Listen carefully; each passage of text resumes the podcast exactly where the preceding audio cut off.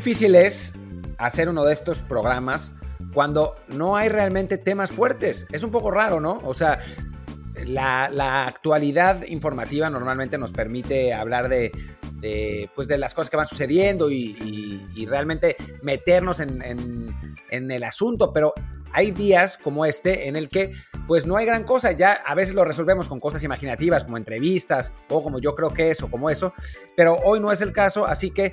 Espera Martín, a ver, ¿insinúas que hoy no es miércoles de desde el bar, sino un desde el bar de miércoles? Es un desde el bar de miércoles, carajo. bueno, pues yo soy Martín del Palacio y a Luis Herrera se le ocurrió un nuevo formato y eso es lo que vamos a aplicar a partir de hoy.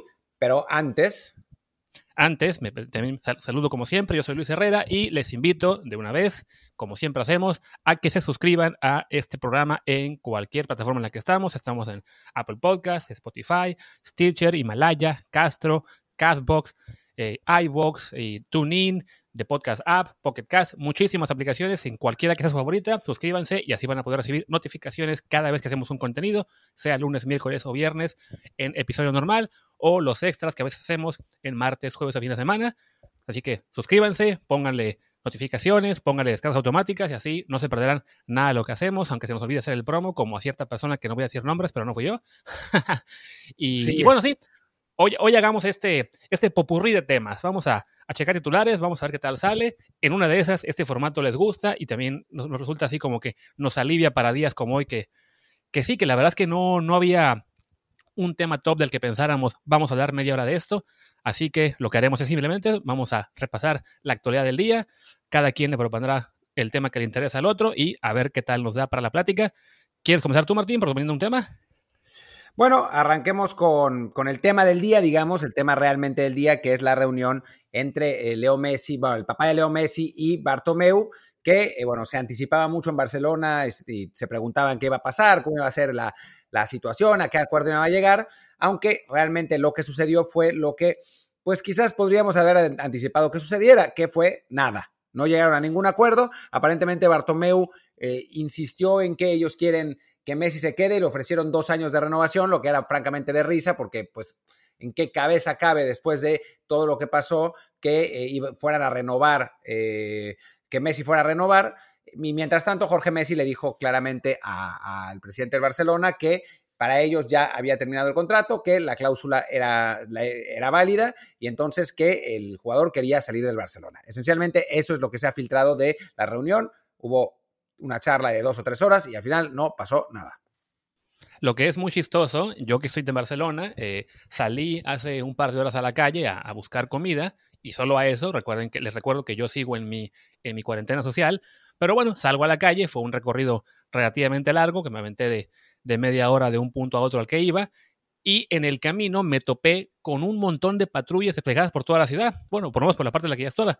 Eh, tengo entendido que esto de las patrullas que vi, porque si era muchísima policía movilizada, fue porque hubo una especie de disturbios, enfrentamientos hoy con, con ocupas eh, y cuestiones políticas en Barcelona, o sea, nada que ver con, con Messi, pero sí era muy divertido ver la, la cantidad de policía repartida por, por el centro de Barcelona, por la, por la playa, por, por lo que es el Raval, la, zona céntrica de aquí, Ciudad Bella, como le llaman, y diciendo uno, bueno, que a lo mejor están tan preocupados por la reunión de Messi que dicen, no, si anuncian hoy que se va, sobre todo con las filtraciones que llegan a Inglaterra de que, de que sí, que ya hay un supuesto acuerdo y que por cinco años y que luego vaya a la MLS, ajá, así como no, pues la policía lista para evitar cualquier disturbio si anuncian que, que se va Messi, ¿no? Sí, sí, sí. Bueno, no, no, no fue el caso finalmente, pero hubiera sido divertido.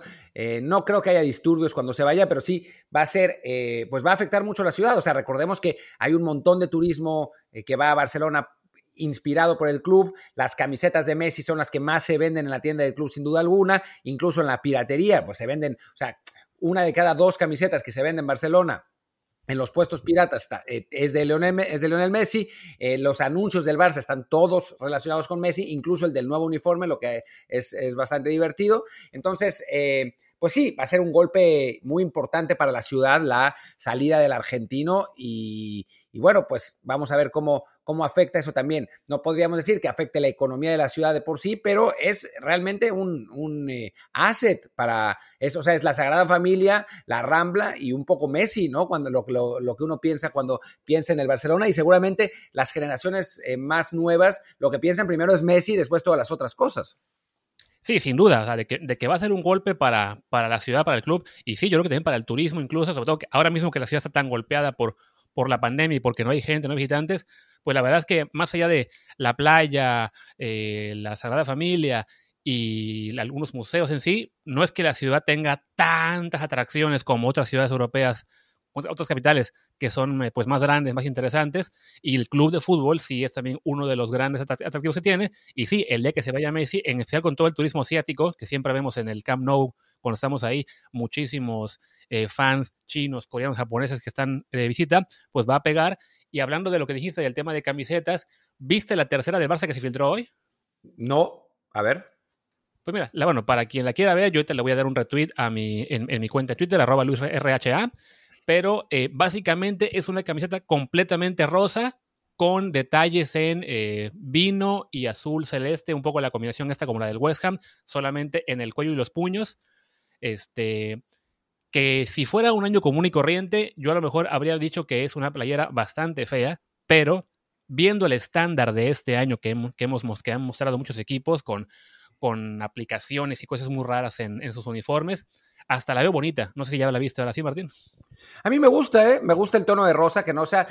A mí las, las que no me gustan de plano son las que son así de chingame la pupila, todas fosforescentes y eso. Y este es un rosa dentro de todo bastante elegante, bastante eh, discreto, para ser rosa, pues, y el, el, azul celeste se ve bien en el pastel con el negro. A mí, la verdad, me gustó. No es una camiseta que utilizaría, en general no uso camisetas de fútbol, pero podría entender que a los aficionados del Barcelona sí, sí les guste, ¿eh?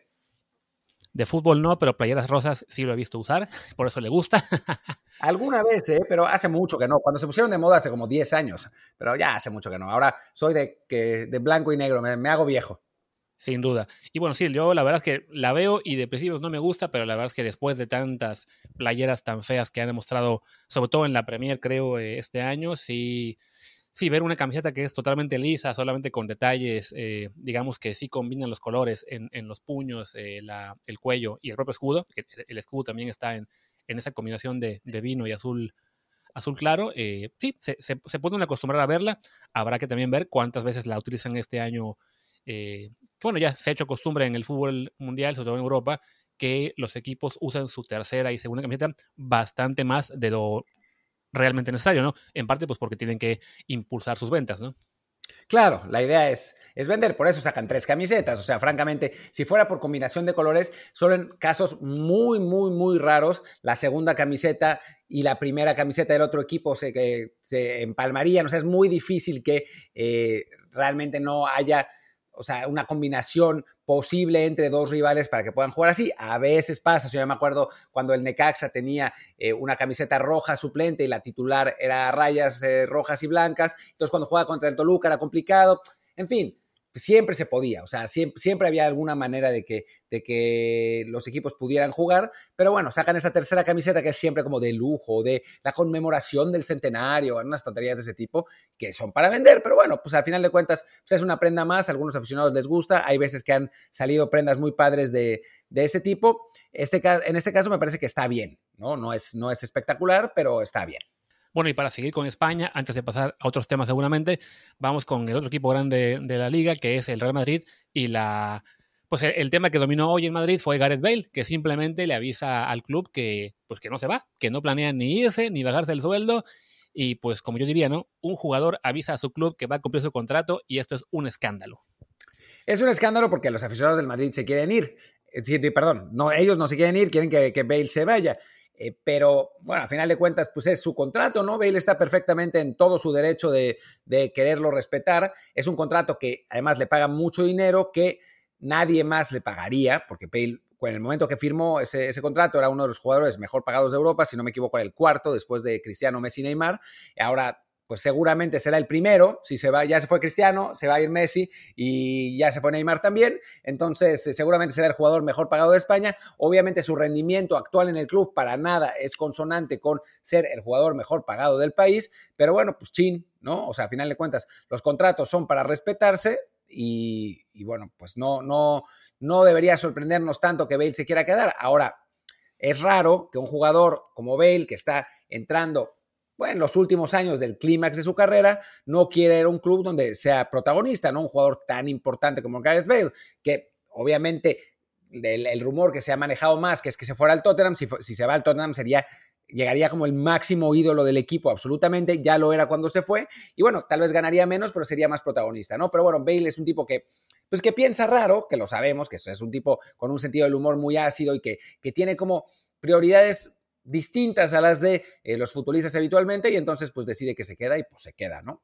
Digamos que Gareth Bale es como un Carlos Vela, o sea, de, ese corte de jugadores que el fútbol en sí no es la prioridad para él. A él, por lo que sé, le encanta vivir en Madrid, eh, está muy contento en la ciudad, entonces eso le ha motivado para no, no abrir la puerta a salir. No me extrañaría, de hecho, que acabe su cuarto con el Real Madrid y acabe firmando con el Atlético, por ejemplo, ¿no?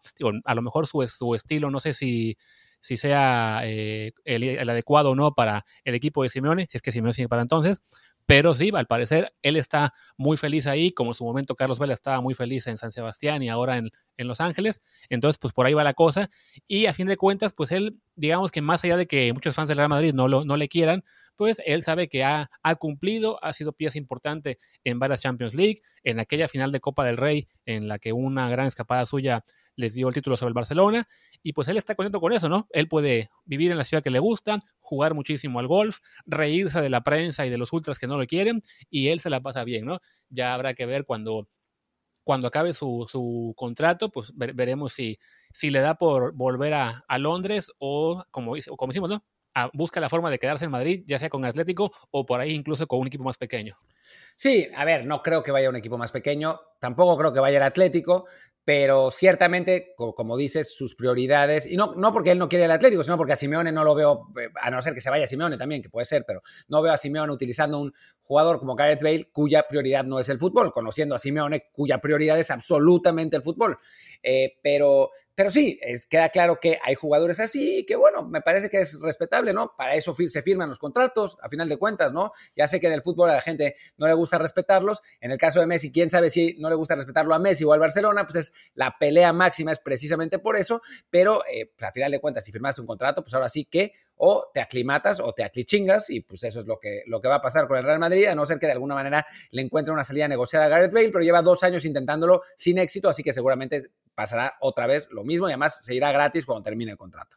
Sin duda. Y bueno, a ver, pasemos al siguiente tema. Ahora te toca a ti, propon el titular que más interese de qué hablamos ahora. Bueno, el amigo de Luis Herrera, David Medrano, dice que eh, Red Bull está interesado en adquirir una franquicia en México. Es eh, interesante como, como nota, aunque francamente se ve poco probable porque todos sabemos que el, fútbol mexicano no es negocio eh, en general más que para eh, mejorar influencias y para, para, hacer otros negocios, que para eso sí es un negocio gigantesco, eh, Red Bull se ve complicado que aplique este modelo de negocio. Después, los inversores extranjeros, las empresas extranjeras no han querido entrar al fútbol mexicano también porque el ambiente que se maneja dentro del fútbol mexicano es muy jodido. Entonces, pues parece poco probable. Y más allá de eso, la, pues, la nota de David no tiene absolutamente ninguna fuente ni habla de nada en concreto, simplemente es como eh, parece, parece como que, bueno, no tengo con qué llenar mi columna, así que pues voy a poner eso, ¿no? Sí, de acuerdo, se oye, se oye un poco complicado que, que esto se concrete, pero a fin de cuentas, bueno, no, vamos a también, por otro lado, podemos este, considerar que no todos los equipos de, de Red Bull son, este, están en, en ¿cómo se dice? en ligas eh, de, de, gran poder económico, ¿no? O sea, eh, tienen incluso un equipo en Ghana, tienen, si no me equivoco, bueno, está el equipo este de Austria, que evidentemente no es precisamente la liga más importante, aunque bueno, evidentemente ellos, eh, de, de, ahí es el, la empresa. Claro. Eh, estoy buscando ahora dónde está la, el resto de, de equipos que tienen, pero no logro encontrar. O sea, según yo, solo tiene, solo tiene cuatro equipos, o sea, equipos en cuatro lugares, y el, el único mercado que no es un mercado top, por así decirlo, es Brasil. Eh, pero bueno, Brasil es, un mercado gigantesco. Tiene dos. O sea, tienen el Red Bull Brasil y el Red Bull Bragantino, los Red Bulls de Nueva York, el Salzburgo, el Leipzig y este equipo que está afiliado, que era el Red Bull Ghana. En el caso de México, me imagino que si fuera esto efectivo, sería pensando en que es un mercado enorme de, de mm, sí, que tanto de fútbol como para la marca en sí, ¿no? O sea, lo que hablamos en su momento, por ejemplo, con por qué es importante para empresarios estadounidenses tener equipo en la MLS, que es más allá de que el club o no, es todo lo que implica tener conexiones económicas eh, para, eh, pues para otro tipo de negocios, ¿no? Igual para equipos de NFL o básquetbol o los, o los dueños de equipos en general en, México, quizá por ahí, ¿no? Un esfuerzo más de eh, impulsar la marca en un país, pues que tiene un una, una, cantidad de habitantes muy, muy grande y pues a lo mejor por ahí, ¿no? Digo, en el remoto caso de que, de que pasara, digo que yo igual tampoco lo veo muy, muy, muy seguro, estaría entretenido también ver dónde lo van a poner, ¿no? Porque la verdad es que no, no hay muchas plazas en las que haga falta equipo de primera división que digas, ah, aquí si Red Bull se mete va a ser un, un hitazo, ¿no? O sea, no, no creo que se vayan a ir a la Ciudad de México o Guadalajara, por ejemplo. Red Bull Atlante. Eh, me parece que, que, por ahí puede ser. No, es que tendría que ser en la Ciudad de México o Guadalajara, ¿no? Porque a final de cuentas, pues tendría que ser una ciudad con, poder, adquisitivo. La otra opción es Monterrey, pero sabemos que Monterrey está absolutamente saturada por los dos equipos, o sea, no se ve por dónde eh, pudiera haber un, un tercer equipo en Monterrey que más o menos jalara, no, o sea, no, no, no se me ocurre que eso, puede, que eso pudiera funcionar. En Guadalajara sí tiene una experiencia de tener más de dos equipos con eh, los Tecos y la, y la UDG, eh, y la Ciudad de México, pues obviamente, ¿no? O sea, podría, podría tener Red Bull Atlante o Red Bull Cancún, pero, ah, en fin, es, está difícil. La verdad es que... a fin de cuentas, el, el equipo de Alemania está en Leipzig, que tampoco es la ciudad este, más, más grande del, país, ¿no? Es por lo que veo es la octava más grande. Ya, pero la Bundesliga no es la Liga MX. Sí, no. En Brasil están en Campinas, que es una ciudad grande, pero a la vez pequeña para lo que es todo Brasil. Eh, y sí, México sería cosa. Digo, bueno, lo pensé yo pues, por ser de ahí en Veracruz, pero pues no lo veo porque a fin de cuentas mucha afición se volvió loca de que, ah, no, no, si vamos a tener equipo, queremos que sean los tiburones, ¿no? Y ahí, pues no, no, no, no estoy seguro de que vaya a funcionar muy bien un equipo que se llame Red Bull Veracruz. Red Shark. Red Shark, Red Bull Shark, no sé. Sí, está complicado, está, está complicado. O sea, sería divertido, francamente. Red Bull Mérida, ¿no? Eh, pero, pero sí, poco, poco probable, la verdad. Así que, bueno, te, sugeriría que ya no, ya no gastáramos más tiempo en esto y habláramos de la siguiente cosa. Que yo voy a volver a darte una nota, porque es también de Medrano, eh, que dice que la Copa Oro va a tener como. Eh, ah, no, no es de Medrano, perdón, es que estaba en la, en la página de la, de la columna de Medrano. Pero la, la Copa Oro va a cambiar de formato y eh, además va a tener a un invitado, que es Qatar. Qatar, que está ahora jugando todos los torneos habidos y por haber a lo largo del continente, si lo invitaran al Euro también iría, va a estar en la Copa América ahora va a estar en la eh, Copa Oro. Y bueno, hay eh, unos cambios de, cambios de formato em, medio largos que no vale la pena eh, destacar demasiado, pero la, nota divertida es que pues, vamos a tener a Qatar. No es la primera vez que un club de fuera de la confederación participa o fuera del continente. Digo, como en, la parte del continente ya estuvo alguna vez Brasil, ya estuvo alguna vez Colombia, pero eh, fuera de la confederación estuvieron también Japón, eh, Corea y Sudáfrica. Si no me equivoco, no sé si me falta alguno, pero me parece que, eran esos tres. Dice Colombia alguna vez estuvo, ¿no? Sí, lo dije. Lo dije, lo dije. Ah, bueno, este, como estaba viendo el formato de la, de la nueva Copa, que en realidad el formato no se cambia tanto, simplemente es, son 16 equipos, este, ya están calificados 12, en teoría por vía de la Nations League, que aún no termina, y en lugar de que haya cuatro eliminatorias para los últimos lugares, pues solo van a ser tres equipos los que califiquen por ahí para abrir paso a Qatar. Básicamente ya están calificados pues todos los pesos pesados de CONCACAF, entre comillas, Estados Unidos, Canadá, México, Costa Rica, eh, Panamá, Honduras, Jamaica, eh, hasta Martinica está ahí, Curazao, Canadá de los equipos que no están calificados, pues el, nombre que llama la atención un poco más sería quizá Trinidad y Tobago, que pues por, que es un equipo que en su momento fue importante para la confederación, y fuera de eso la verdad es que no, no, hay, no hay mucho que pelear, está Bahamas, Barmados, Bermuda, Cuba, Guadalupe, Guatemala, Guayana Francesa, o sea, no, no, no, hace mucha diferencia que no califique uno de esos, y en cambio sí, la presencia de Qatar, pues para la Copa seguramente es también un muy buen impulso económico, y pues como sabes que en la CONCACAF no no es que el dinero importe mucho, pues cómo no iban a dejar invitar a Qatar, ¿no? Sí, sí, sí, totalmente. No, a mí no, no me parece. A ver, no, no es para nada un escándalo, ¿no? Dadas, las cómo han estado los torneos continentales en, en, este continente, porque además no es que en la Copa Asiática de Naciones inviten a Argentina o en la Copa Africana inviten a, a Brasil, ¿no? O sea, solamente es en el continente americano que invitan, que hacen estas cosas mafufas de, de invitar eh, equipos, selecciones de otra confederación. Y pues sí, tiene que ver, tiene que ver con la lana, ¿no? Eh, no, no, no va más allá, más allá de eso, pero sí está, está interesante y eh, nos, lo que sí me parece interesante es que pues vamos a poder ver en los mexicanos el nivel de Qatar, que bueno, que se, se mm, especula mucho sobre su, eh, pues su participación como país eh, local, han ido mejorando constantemente eh, los, los cataríes y es un equipo que sin ser muy poderoso, ya no es, ya no es de risa loca como antes, y entonces puede, puede ponerle, poner problemas en la, en la Copa Oro, ¿no? O sea, me parece que en este momento debe estar más o menos al nivel de este segundo escalón de equipos en, en CONCACAF, que son eh, pues lo Honduras, lo Panamá, lo Jamaica, quizás incluso Costa Rica, que está pasando por un relevo generacional. Entonces, pues es un equipo que va, que va a ir ahí para pelear, ¿no? No, no, va a ser, no va a ser el ridículo, ni mucho menos.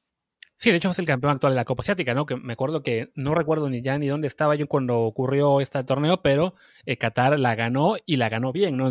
Efectivamente, no, no, es un equipo eh, pequeñito, digamos, sino que ha, han ido trabajando muy bien, así que todo el dinero que tienen, pues les ha servido también para, pues de entrada para comentar figuras para su liga. Xavi es el caso más, eh, más importante de todos. Lo tienen ahí asesorando pues en gran parte de todo lo que es la organización de la Copa del Mundo. Eh, el propio Guardiola también tiene ligas con ellos, su conexión con Barcelona. Entonces, pues sí, es una selección que ha ido mejorando. Todavía no se le conoce en el panorama mundial, pero sí, ya que haya sido campeona del, del de la última Copa Asiática, además campeona con jugadores cataríes eh, de nacimiento, o sea, no, no es un equipo ¿cómo se dice? Este, de 14 naturalizados, ¿no? no creo que tenían un brasileño de nacimiento, Pedro Miguel Carvalho Deus Correia, conocido como Rorró, que es un defensa central, y el resto del equipo, estoy repasándolo, todos tienen pues, nombre de, jugador catarí, eh, al menos de nacimiento. Algunos además hijos de emigrantes, pues de toda la gente que trabaja eh, ahí, provenientes de, de África, otros países árabes. Entonces, pues sí, va a ser interesante y al menos para, en cuestión de rivales de México para esa copa, pues mejor tener un equipo de un poquito mayor nivel a otro Cuba o Bahamas. Sí, aunque hay un, es un poco trampa lo de, lo de Qatar, porque no es que tiene algunos jugadores que no es que hayan nacido ahí. Lo que pasa es que Qatar tiene una academia de fútbol muy importante que se armó hace 10, 15 años, que se llama Aspire, y que es probablemente la mejor academia de fútbol de, eh, de Asia. Y con, con, ella importan a jugadores africanos de países normalmente musulmanes y los tienen ahí desde muy chicos y como pasan los, los años necesarios en Qatar para... Eh, para nacionalizarse cataríes, los nacionalizan, les cambian el nombre a un nombre en árabe catarí y entonces pueden jugar con la selección de Qatar. Eh, no me acuerdo cuántos, eh, cuáles son los casos, ahorita lo estaba buscando, pero es demasiado, demasiado rápido. Me parece que hay dos, o sea, Emiratos Árabes Unidos se quejó por dos jugadores en la, en la reciente Copa, Africana, pero yo sé que, hay, que ha habido más casos. Eh, pero son, son futbolistas que nacieron en otro lado, por ejemplo, este Almoez Ali nació en Sudán, en Jartum, y Bassam al-Rawi nació en Bagdad, en Irak, ¿no? Y es una, una costumbre que tienen estos cataríes, aunque ya no es lo mismo que traerse brasileños y, y, naturalizarlos a los seis meses, ¿no? O sea, sí hay una inversión y son jugadores que dentro de todo están formados en Qatar como futbolistas. Y bueno, ¿qué te parece además, ya, ya que estamos hablando de la selección mexicana, otro titular que vimos hoy es el de que no están seguros de que, la, de que las autoridades de Holanda le den a México la autorización para que la selección entre al país europeo para este amistoso que está programado para octubre en la fecha FIFA, pues porque Holanda, como toda la Unión Europea, en este momento está cerrada para, para todos los países que no sean del área de Schengen, del área europea, y una pequeña lista de, de, países, digamos, permitidos, en la cual evidentemente no está México. Entonces, pues salía esa información también en récord, que no saben si se van a lograr hacer esos trámites para entrar a Holanda para ese partido y además para lo que serían los juegos que quieren hacer en noviembre, eh, que se mencionaba Japón como posible rival y también Holanda como posible, como posible sede, ¿no? Que pues sí, era esperarse que, fuera complicado porque a fin de cuentas, pues es, es, llevar a jugadores mexicanos a, un país europeo.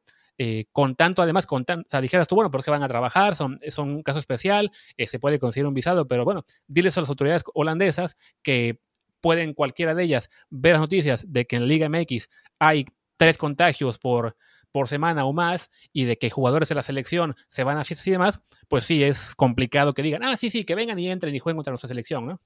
Sí, y cuando salió el anuncio de que México iba a jugar en Holanda, era raro, ¿no? Porque México estaba, digo, todavía está en una situación muy complicada, pero estaba en una situación todavía más complicada, ¿no? Con 800, 900 muertos eh, al día, ahora son 500, 600, que bueno, eh, tampoco es que eh, para estándares europeos esté muy bien.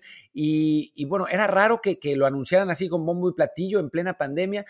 Pero bueno, ahora estamos ya viendo las consecuencias. Obviamente, pues no, no está fácil la, situación. Vamos a ver si encuentran algún protocolo. Hace ya unos días se habían dicho que se iba a cancelar el partido.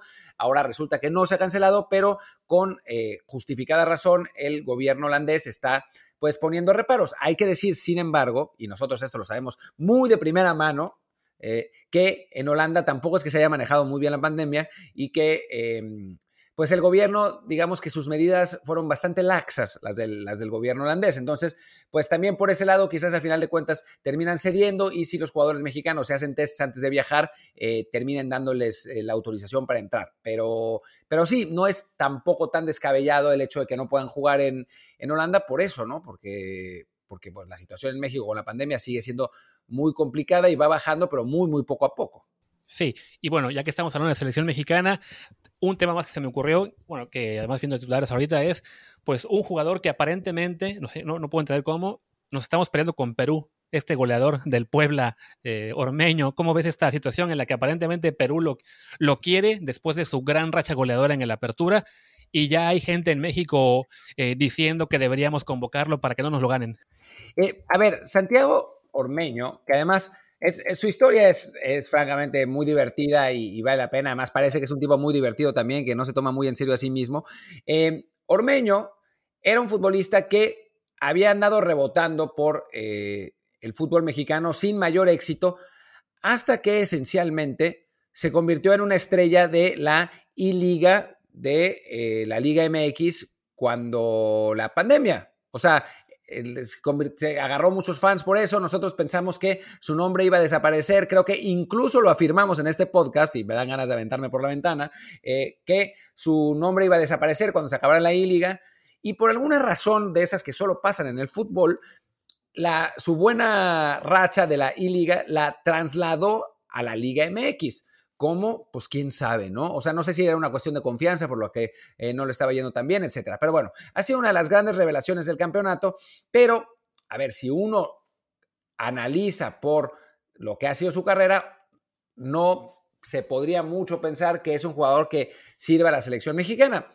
A ver, ha habido otros ejemplos de futbolistas que eh, pues de pronto salen de la nada y se convierten en eh, jugadores relevantes. Se me ocurren dos, y no voy a decir Oribe Peralta, porque Oribe Peralta era un futbolista que desde muy chico se le tenían muchas esperanzas. Alguna vez Ronaldo puso que era, digo Ronaldo, perdón, eh, Marca puso que era el Ronaldo mexicano. No sé dónde sacaron eso, pero bueno, al final de cuentas explotó tarde, pero sí tenía eh, potencial. Pero dos casos que se me ocurren que son más claros son el del Kikín Fonseca, que ese también salió absolutamente de la nada, y el de Miguel Sabá, que no salió de la nada, pero que era terrible en Chivas y de pronto empezó a agarrar, agarrar, agarrar eh, eh, forma y terminó siendo un jugador que incluso fue importante para la selección mexicana en aquella eliminatoria para em, Sudáfrica 2010. Entonces, pues no es imposible, aunque en principio, pues parece que no tiene el talento y que solamente está en una muy buena racha. No sé lo que tú pienses, Luis.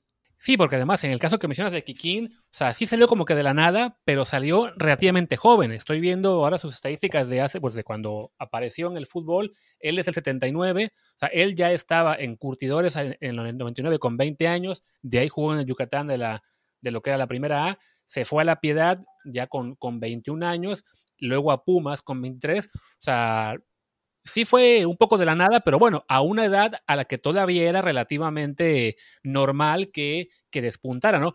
hemos hablado, tú mismo lo has comentado muchas veces en, hilos de Twitter y en artículos, que hay delanteros de, cierta, cierto nivel, eh, bueno, cierto estilo, que eh, pueden dar el estirón más tarde, pero lo de Ormeño, pues sí es un caso rarísimo porque a fin de cuentas es un, es un cuate que tiene ya 26 años cumplidos, que apenas hace dos temporadas estaba en el Puebla, jugó tres partidos, 38 minutos en la 2019, no metió ningún gol, se fue a Perú con el Cusco, jugó apenas dos partidos, metió un gol, la temporada pasada, en toda la temporada jugó un solo partido, y, antes de eso, no es que, no, es que llegara tarde al fútbol y, nadie lo conociera, no, estoy viendo ahora su, ficha en la Liga MX y es un tipo que estuvo en, en las básicas del América, luego en el América Cuapa, también en la segunda división por varios años, se fue al Pumas de la Liga Premier, lo que es la segunda división, estuvo ahí también una, dos temporadas, luego estuvo en, en Pioneros de Cancún, en el Lobos WAP Premier, y en algunos, o sea, su mejor torneo, por lo que puedo ver, fue un torneo con la filial de Pumas Segunda División, con 15 partidos, 6 goles. O sea, no es que dijeras tú, ah, es que estaba en las fuerzas básicas y estaba tapado porque no lo dejaban subir, ¿no? O sea, no le rompió en ningún momento su carrera. Con el América en sus filiales, lo mejor que tiene es un torneo clausura 2014 en el que jugó 10 partidos, 600 minutos y metió 3 goles. O sea, no, ahí sí estamos hablando de un tipo que completamente de la nada de no hacer gran cosa eh, pues, en, toda su carrera.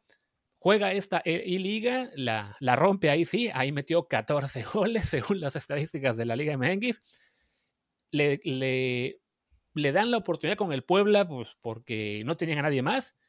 Y sí, la empieza, le ha ido muy bien en ese torneo y llama la atención, bueno, en Perú, porque además pues, lo conocían ya por, por haber jugado, aunque fuera un par de partidos, y porque tiene la nacionalidad peruana, pero sí, yo creo que es un caso de esos en los que simplemente es una muy buena racha, que no está de más, pues echarle el ojito solamente para ver si la mantiene, pero lo más probable es que tarde o temprano va a caer a, pues sí, a, ser un, delantero del montón, porque sí, no, no es normal que un tipo que sí ha estado en, una trayectoria en, en, las ligas inferiores de México por tantos años, ya hablamos de casi una década, de repente se vuelva jugador de selección. Eh, sí, sí, sí, es, muy raro, es muy raro. A ver, cosas más raras han pasado. En México es poco común. En, Inglaterra, por ejemplo, un jugador que se llama Ricky Lambert, que eh, estuvo toda su vida en la cuarta y la tercera división, de pronto escaló de tal forma que terminó siendo... Eh, jugando partidos en el Mundial de 2018, si no me equivoco. En Francia me parece que había otro, otro futbolista que había sido amateur toda su carrera y de pronto tuvo tres temporadas eh, consecutivas buenas y acabó también la selección francesa, ha pasado. Estaría divertido que pasara en México, ¿no? Eh, pero a final de cuentas creo que, está difícil. Y lo de Perú es aún más raro porque hasta fue a Perú y no le fue bien en Perú. ¿Quién sabe, no? Pero bueno, pues ojalá, por, parece ser un buen tipo. Sí, eso sí. Y a fin de cuentas, pues cuando, cuando, hay, cuando hay personajes como él que, que de repente se vuelven famosos este, que, y que son aparentemente al menos un, un ejemplo positivo de, de superación, de, de, ser buena persona, de ser divertido, pues sí, ojalá le vaya bien, ya sea que se mantenga jugando bien con el Puebla, que se vaya a la selección de Perú o que juegue con México, pues lo que, lo que resulte. Sí, este, nunca está de más ese tipo de historias. También creo que, no sé si mencionaste la de Jamie Bardi, el jugador de Leicester, que igual, pues por muchos años fue jugador de categorías inferiores y cuando el, cuando el Leicester eh, dio este salto al estrellato, pues fue en parte de la mano de él. Entonces sí, casos raros ha habido, el, suyo sí sería realmente muy, muy extraño porque no, no pues sí, cualquiera ve su trayectoria en, en clubes y no se espera que esté en este momento aún jugando en, en, la liga. Por hecho, por su edad, en este momento ya prácticamente se habría quedado eh, sin oportunidades en México porque la, las ligas estas inferiores, pues todas tienen límite de edad. Entonces, para un jugador con su con su palmarés, lo más lógico hubiera sido que ya nadie lo firmara, ¿no? Tuvo también suerte que el Puebla es justo ese tipo de equipos que suele tener 35 jugadores registrados, incluidos 10 que nadie conoce, y pues él era uno de ellos, se dieron cuenta de que sabía jugar al, FIFA y de ahí la, rompió y le dieron chance para que jugara. Sí, muy extraño, pero bueno, eh, muy bien lo de, lo de Santi Ormeño, ojalá que, que se mantenga y que de pronto eh, sea su, ascenso sea tan grande que termine en Europa y jugando con la selección mexicana y eso, pues ojalá, ¿no? Sería, estaría muy divertido. Eh, te tengo una mala noticia, eh, Luis Herrera, te, tengo que informar, cambiando totalmente de deportes, porque acaba de salir que los Patriots acaban de dejar ir a un jugador que, por el que pagaron una fortuna en términos de fútbol americano, que es Mohamed Sanu deja a los Pats, lo acaban de, bueno, más bien los Pats dejan a Mohamed Sanu, eh, pues una de las peores adquisiciones yo creo que en la, en la era Belichick, ¿no? Sí, la verdad es que pagaron por él una segunda ronda del draft de este año, que a fin de cuentas es la segunda ronda que siempre usan en defensive backs que no funcionan, pero es un, es un pick alto. Lo tomaron el año pasado, se lesionó y no, no, no pudo rendir. En este training camp no había habido reportes así muy, muy halagadores de él y hablamos además una posición en la que los Patriots no tienen realmente o, aparentemente no tenían mucho, eh, pues sí, mucha profundidad de, plantel, pero pues tiene también esa costumbre Belichick de que cuando tiene un veterano que está pensando en cortar, no se espera al último día para darle el, adiós, sino simplemente le avisa faltando una semana más o menos, ¿sabes qué? Lo más seguro es que no, no te quedes en el equipo, te cortamos antes para que te puedas colocar en otro lado, pero sí, en este caso, haber pagado una segunda ronda del draft por él, además en un draft eh, que este año tenía muchísimos receptores buenos, pues sí, acaba siendo un, enorme desperdicio. Sí, además, ya de por sí cuando, cuando se unió Sanu a los, a los Pats era extraño porque eh, no, es un, no es un receptor, digamos, que suela jugar en las dos posiciones abiertas, ¿no? Es un receptor más de slot y ahí tienen, los, los Pats tienen, si no al mejor de la liga, sí a quien fue el mejor de la liga en algún momento, eh, que es Julian Edelman, ¿no? Entonces, no parecía que, digamos, que fuera un, buen fit, pero aún así Belichick lo pensó así, y normalmente uno no cuestiona a, Bill Belichick, pero en este caso sí parece que el tiro le salió por la culata, y bueno, pues a ver si no terminan los Jets, ¿eh? porque los Jets están sin receptores, con su receptor número uno, que es un receptor de Petatiux más o menos, que es Brashad Perryman, está lesionado, entonces a ver si no termina jugando para el archirrival, con una situación que sería divertida porque justo lo que no necesitan los Jets es un slot receiver, porque tienen a Jamison Crowder, que es bastante decente, pero pues como no tienen ningún otro, son capaces de contratar también a Sanu y ponerlo eh, a jugar en, en, alguno de los otros puestos, aunque bueno, si no pagan una segunda ronda, pues tampoco es tan grave. Eso sí. Y bueno, ya que, ya que empezamos a hablar de NFL, simplemente recordar que ya, ya falta solamente una semana para que arranque la temporada. Increíblemente, pues parece que lo van a lograr, que no habrá eh, demoras. La, liga arrancaría el jueves de la próxima semana con el Chiefs Texans. Va a ser una temporada evidentemente muy sui generis, pues por todo este asunto de la pandemia, porque en la mayoría de estadios no habrá aficionados. Pero a fin de cuentas, pues parece que están teniendo éxito con el control de, del virus casi no han tenido casos positivos, pese a que la NFL no está en el modo burbuja. Ahí sí, cada equipo tiene la responsabilidad de, tomar protocolos, pues lo más Así que lo, más que, lo mejor que se pueda y a su vez los jugadores de ser lo más responsable posible y a diferencia de otros deportes, pues sí están logrando que, que haya un muy alto nivel de responsabilidad y que la liga comience. Así que quizá la próxima semana tendremos que dedicar algunos, alguna parte de un programa a hablar del arranque de temporada y cuáles serán los pronósticos. Pero creo que por el día de hoy, ya con este pupurrí, cumplimos de sobra y hasta hicimos un programa bastante más largo del que esperábamos, ¿no? Sí, totalmente. Em, y bueno, sí, hablaremos de, NFL, pero bueno, los, invitamos a que tanto Luis como yo trabajamos para la NFL en distintos eh, espacios. Luis escribe para la página, yo soy el, conductor de eh, Trendzone, el programa de, pues, televisión, Facebook, YouTube, etcétera, eh, pues los invitamos a que nos lean y nos vean en esos espacios porque ahí sí analizamos con enorme detalle. Lo que, lo que tendremos en Desde el Bar pues va a ser pues estilo desde el bar, no, no, no, va a ser, no va a ser muy largo, pero en los otros espacios sí eh, tenemos una cobertura mucho más exhaustiva y si les gusta el fútbol americano estoy convencido de que eh, les va a parecer divertido e interesante. Sí, ah, bueno, que ya para acabar con el tema de salud que mencionábamos, este, al cortarlo liberan 6.5 millones de tope salarial. O sea, los Pats ahora mismo cuando firmaron a Cam Newton tenían como un millón libre y fue todo lo que le pudieron dar y después por varios movimientos y los opt-outs y porque le ganaron el grievance a, a ¿cómo se dice? A Aaron, bueno, a, los deudos de Aaron Hernández y, Antonio, y, a, Antonio Brown, ahora son de los equipos que tienen más espacio en el top, tienen como 40 millones para gastar, solo que pues no hay en quién. Sí, es el problema, que además, eh, pues curiosamente no hay muchos, eh, muchos jugadores importantes eh, fuera del tope salarial. Está eh, sí, Jadevon Clowney, eh, que no sé si es el tipo de jugador para Bill Belichick, pero puede ser. Y después está siempre la posibilidad de un trade, ¿no? Eh, se decía que los Saints tenían disponible, bueno, habían hecho disponible a Alvin Kamara, que bueno, no solamente sería un gran jugador para los Pats, sino para cualquier equipo del NFL, ¿no? Es uno de los, de los corredores más versátiles y talentosos de la liga. Y si a final de cuentas termina en Nueva Inglaterra, pues sí convertiría a los Pats en un pues no sé si un candidato a ganar la, la, NFL, porque no, pero sí por lo menos a pelear esa división, ¿no? Entonces, pues podría ser, ¿no? O sea, un trade en el que Belichick dejara ir una primera, pues no, no, es, no es descabellado por un jugador de ese nivel. Ahora, digo, ya no, no entremos en demasiadas honduras. Eh, no sé si Belichick, sabiendo que el resto del roster no está tan bien, no prefiera mejor guardarse ese dinero, usarlo de rollover para el año que viene y mantener a todas sus selecciones, del draft, asumiendo que esta no va a ser una gran temporada. Sí, yo también lo veo por ese lado, porque como dices, además, todo el cap que no se use este año se, se guarda, se cuenta para el siguiente, y siendo la próxima temporada una temporada en la que se espera que el cap va a caer, pues por todas las pérdidas económicas que va a haber este año al no haber fans en los estadios, eh, tener unos 40 millones extra para gastar, que además los Pats ya eran uno de los equipos con más espacio disponible para el próximo año, pues sí, le, va a permitir a, New England quizá hacer esa reconstrucción el año que viene. Si, por ejemplo, Cam Newton resulta un buen fit para ellos y, confían en que pueda ser el heredero ya permanente de Tom Brady, pues le podrán dar un contrato millonario sin que eso les duela mucho y además, pues sí, tratar de, de llevarse a por lo menos un par de jugadores estrella que, que estén libres el próximo año. Entonces, sí, yo creo que este año la verdad es que ya de por sí que no hay, no hay los jugadores disponibles y además, este,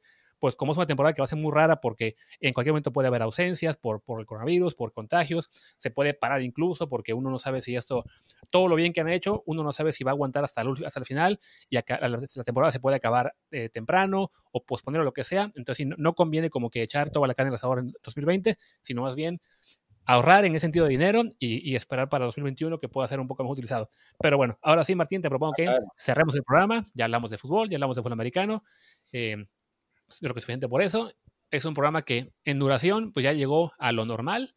Así que este popurrí pues dependerá de los fans que, que nos sigan si llegaron hasta el final, si les gustó y si quieren que hagamos más episodios como este en el que hablamos de, muchos temas en lugar de solamente uno o dos como suele ser lo, regular. Y si les gustó, pues ya lo podremos repetir más adelante. Perfecto, pues bueno, yo soy Martín del Palacio, mi Twitter es arroba martindelp. Yo soy Luis Herrera, el mío es Luis RHA, el del programa es Desde el Bar POD, Desde el Bar Pod. Y pues bueno, muchas gracias y nos veremos la próxima. Chao.